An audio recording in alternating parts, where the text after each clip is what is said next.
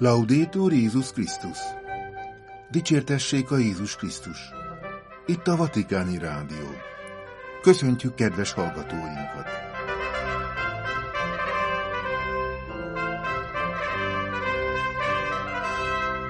A stúdióban Vértesaljai László. Vasárnapi adásunk témája interjú Erdő Péter bíborossal, Esztergom budapesti érsekkel, az Isten tiszteleti és Szentségfegyelmi dikasztériumnak a héten tartott és pénteken lezárt közgyűléséről.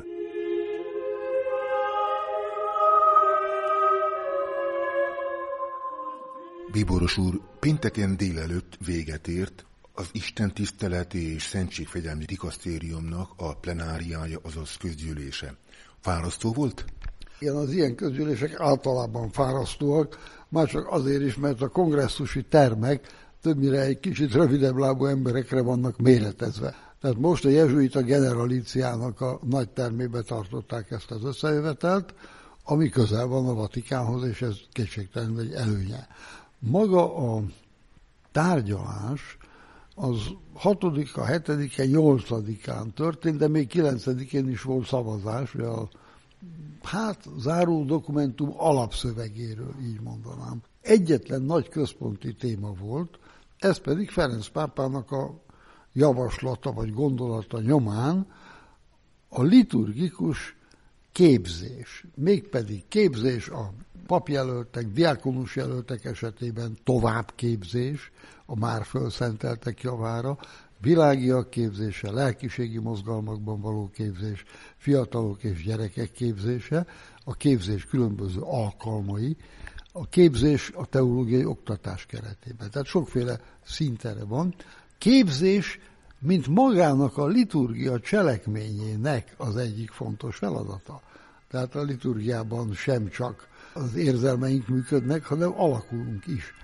Na most mindenképpen a kiinduló pont, ugye Ferenc pápának a Desiderio Desideravi kezdetű dokumentuma volt, amelyben a pápa ezt a fajta képzést, a formáció liturgikát sürgeti. Mivel indokolja ennek a témának a szükségességét, hogy a liturgia formálásával törődni kell? Kiinduló pont az, hogy körülbelül hatvan évvel ezelőtt volt a Sacrosanctum Conciliumnak a kiadása, vagyis a második. Vatikáni zsinat a liturgiáról szóló konstitúciót akkor bocsátotta ki, és annak az elvei alapján történt meg később, túlmenően a szoros zsinati dokumentum szövegén és, és szavain, maga a liturgikus reforma, amely ugye több instrukcióval és új liturgikus könyvek kiadásával haladt előre.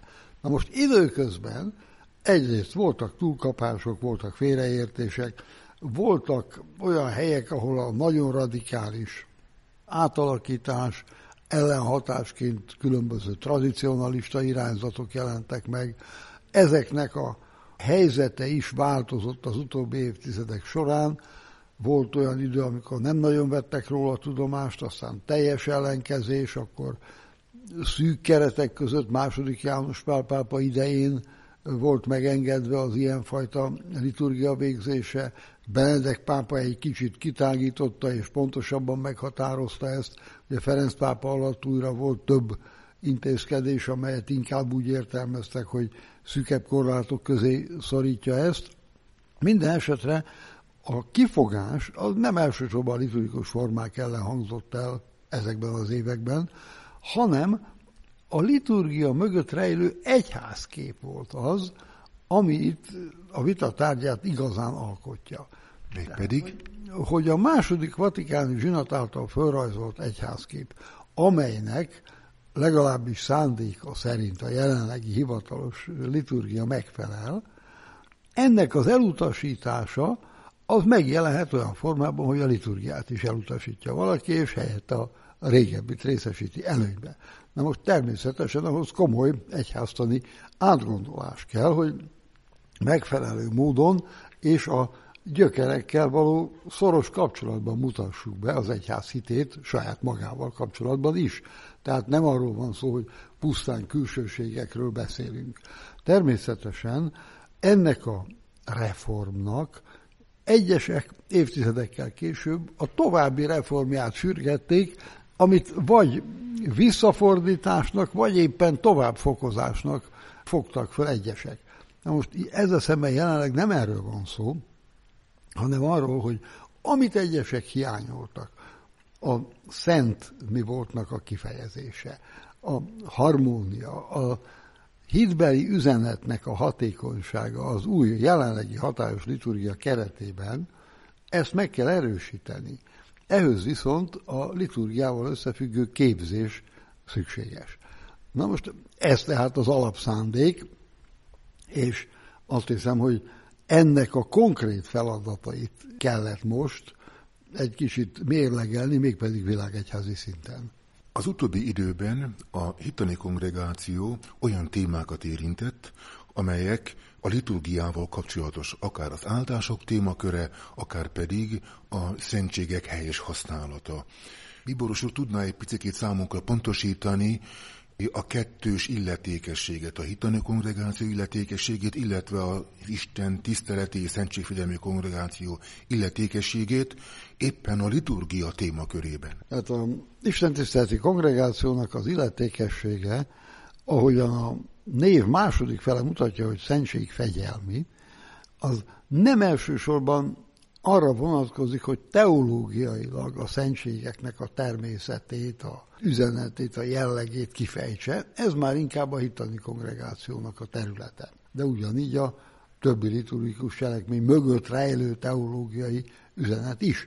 Ugyanakkor ennek a kifejezés módja, akár a szabályozás szintjén is, tehát a liturgikus szabályok megújítása, ez már a kongregációnak, most már inkább dikasztériumnak a feladata, de ez a feladat nem elsősorban negatív, hanem pozitív jellegű.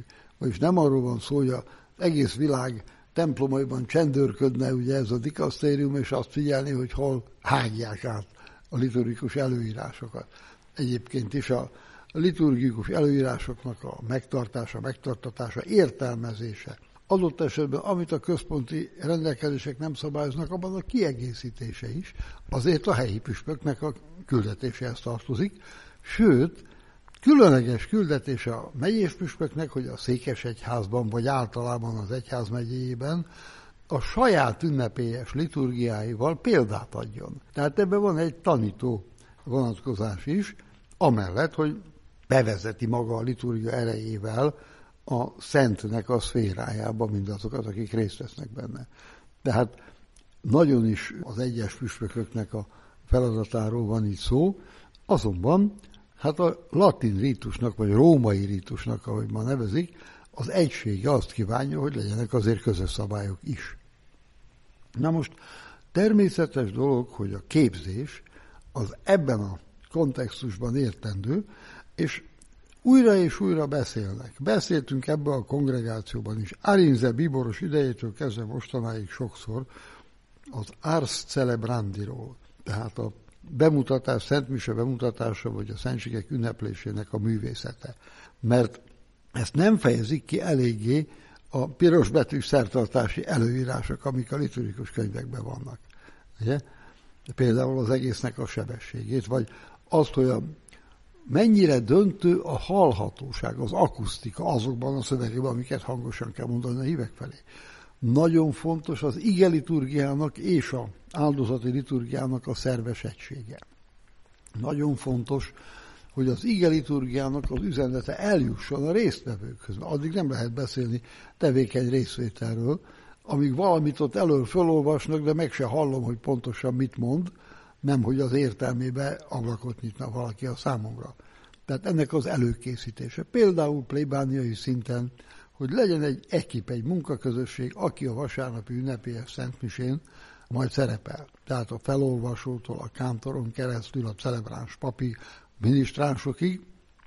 Beszéljük meg előre, egy-két nappal előre, hogy hogy lesz a szentmise, nézzük meg az olvasmányokat, aki felolvas, az gyakorolja. És mikor azt mondjuk, hogy na most már jó, most már érthető, akkor mondhatjuk azt, hogy felkészült.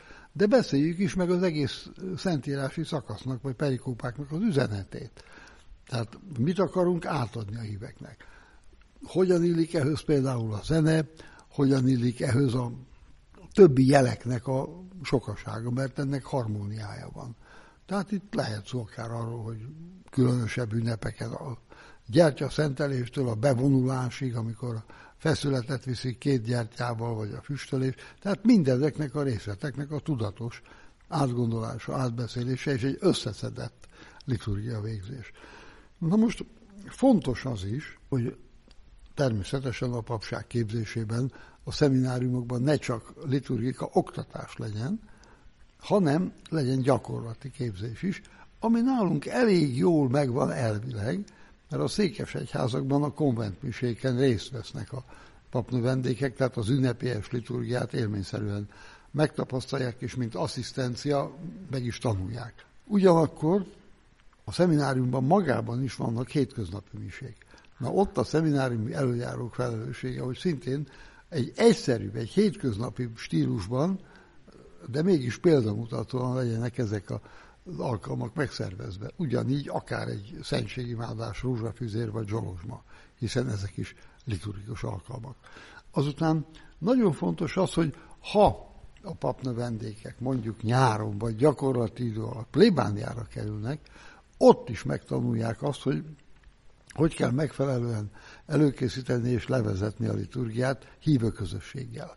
Ugyancsak fontos, hogyha mondjuk táborozni mennek rendkívüli körülmények között, nem csak, hogy mik a szabályok, hanem mi a, az igazán illő módja a liturgia végzésének abban az esetben. Tehát sokféle feladat van a fölkészítés során, de ugyanígy föl kell készíteni az állandó diákonusokat, nálunk erre külön képzés van, ami nem azonos a teológiai fölkészítésükkel, aztán a liturgikus munkatársakat, tehát áldoztatókat, ha vannak akolitusok, azután egyéb pastorális munkatársakat, a hitoktatókat, őket nagyon föl kellene készíteni, mert sajnos nagy az iskolai hittan és a templomi gyakorlat, vagy a liturgikus gyakorlat közötti távolság.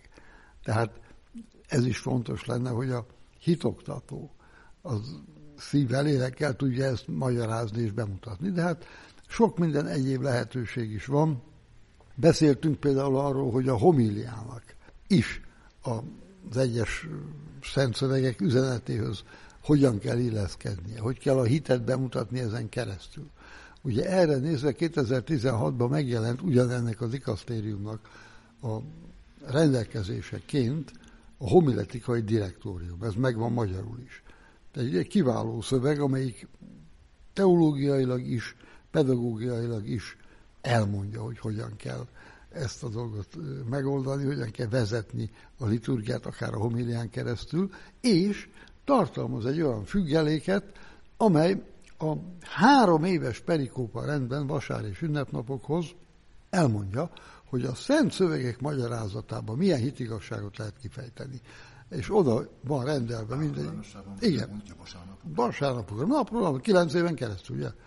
Mert mindegyikhoz van háromféle, és a katolikus egyház katekizmusában, hogy mely pontok tartoznak oda.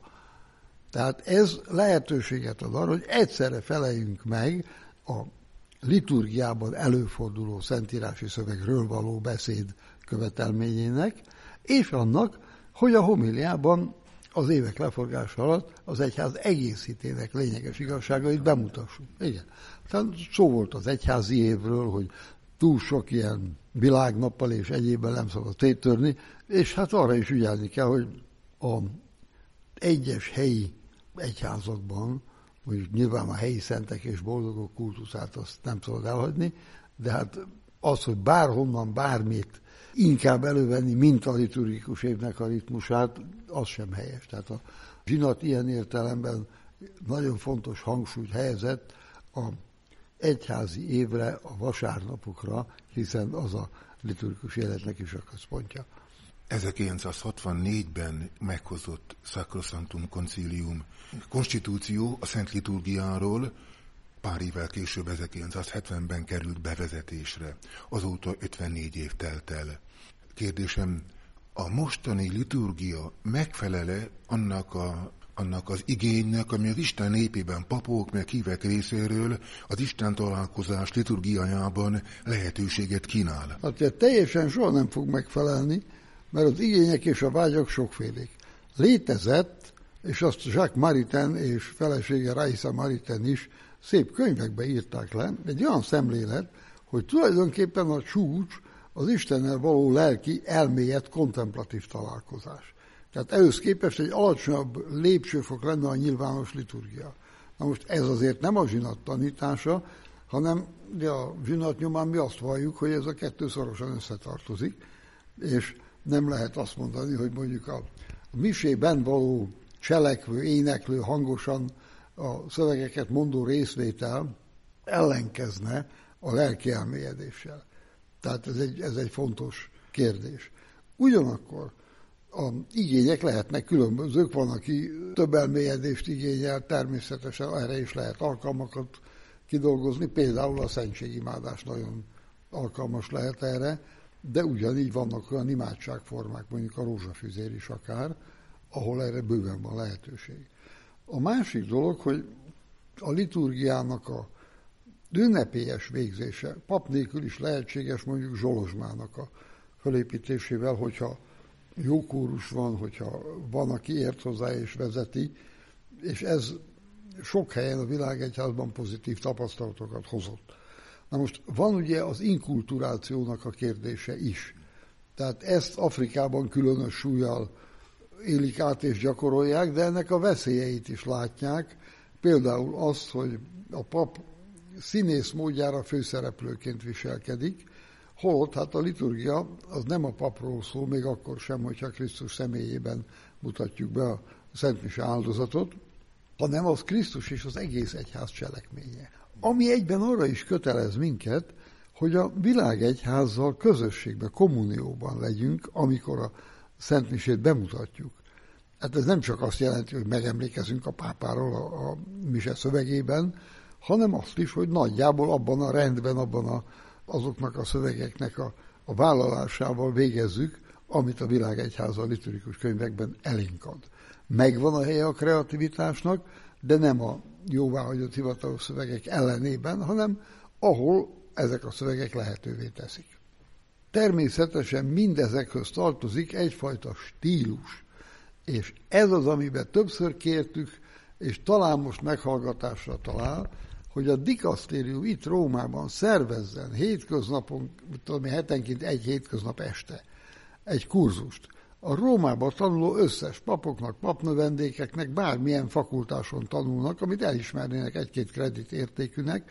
Ugye vannak ilyen kurzusok a szenti avatásról, meg a el nem hált házasságról, meg gyóntatói kurzus. Már ilyen formán lehetne a liturgiáról is, mégpedig a liturgikus gyakorlatról. Tehát a liturgia mester az egyház megyékben az egy kívánatos funkció, ugye régen hívták ceremonáriusnak is, és azt hiszem, hogy fontos lenne, hogy itt az ideális magatartás vagy hozzáértés az nyerjen bemutatást, és azt akkor hazavihetik a papok, és az otthoni körülményeik között alkalmazzák, adaptálják. Ez azt hiszem, hogy nagyot emelne a liturgikus gyakorlaton. Bíborosú hálásan köszönöm, jó utat hazafelé, jó pihenést a fárasztó közgyűlés után. Köszönöm szépen, dicsértessék a Jézus Krisztus. Mindörökké, amen.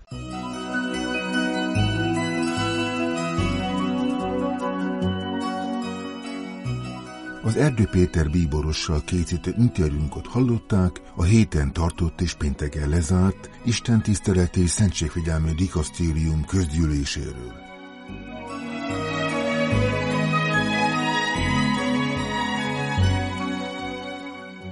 Itt a Vatikáni Rádió. Kedves hallgatóink, vasárnapi műsorunkat hallották. Figyelmüket köszöni, és búcsúzik Önöktől a mai adás szerkesztője, Vértesaljai László. Dicsértessék a Jézus Krisztus! Laudétur Jézus Krisztus!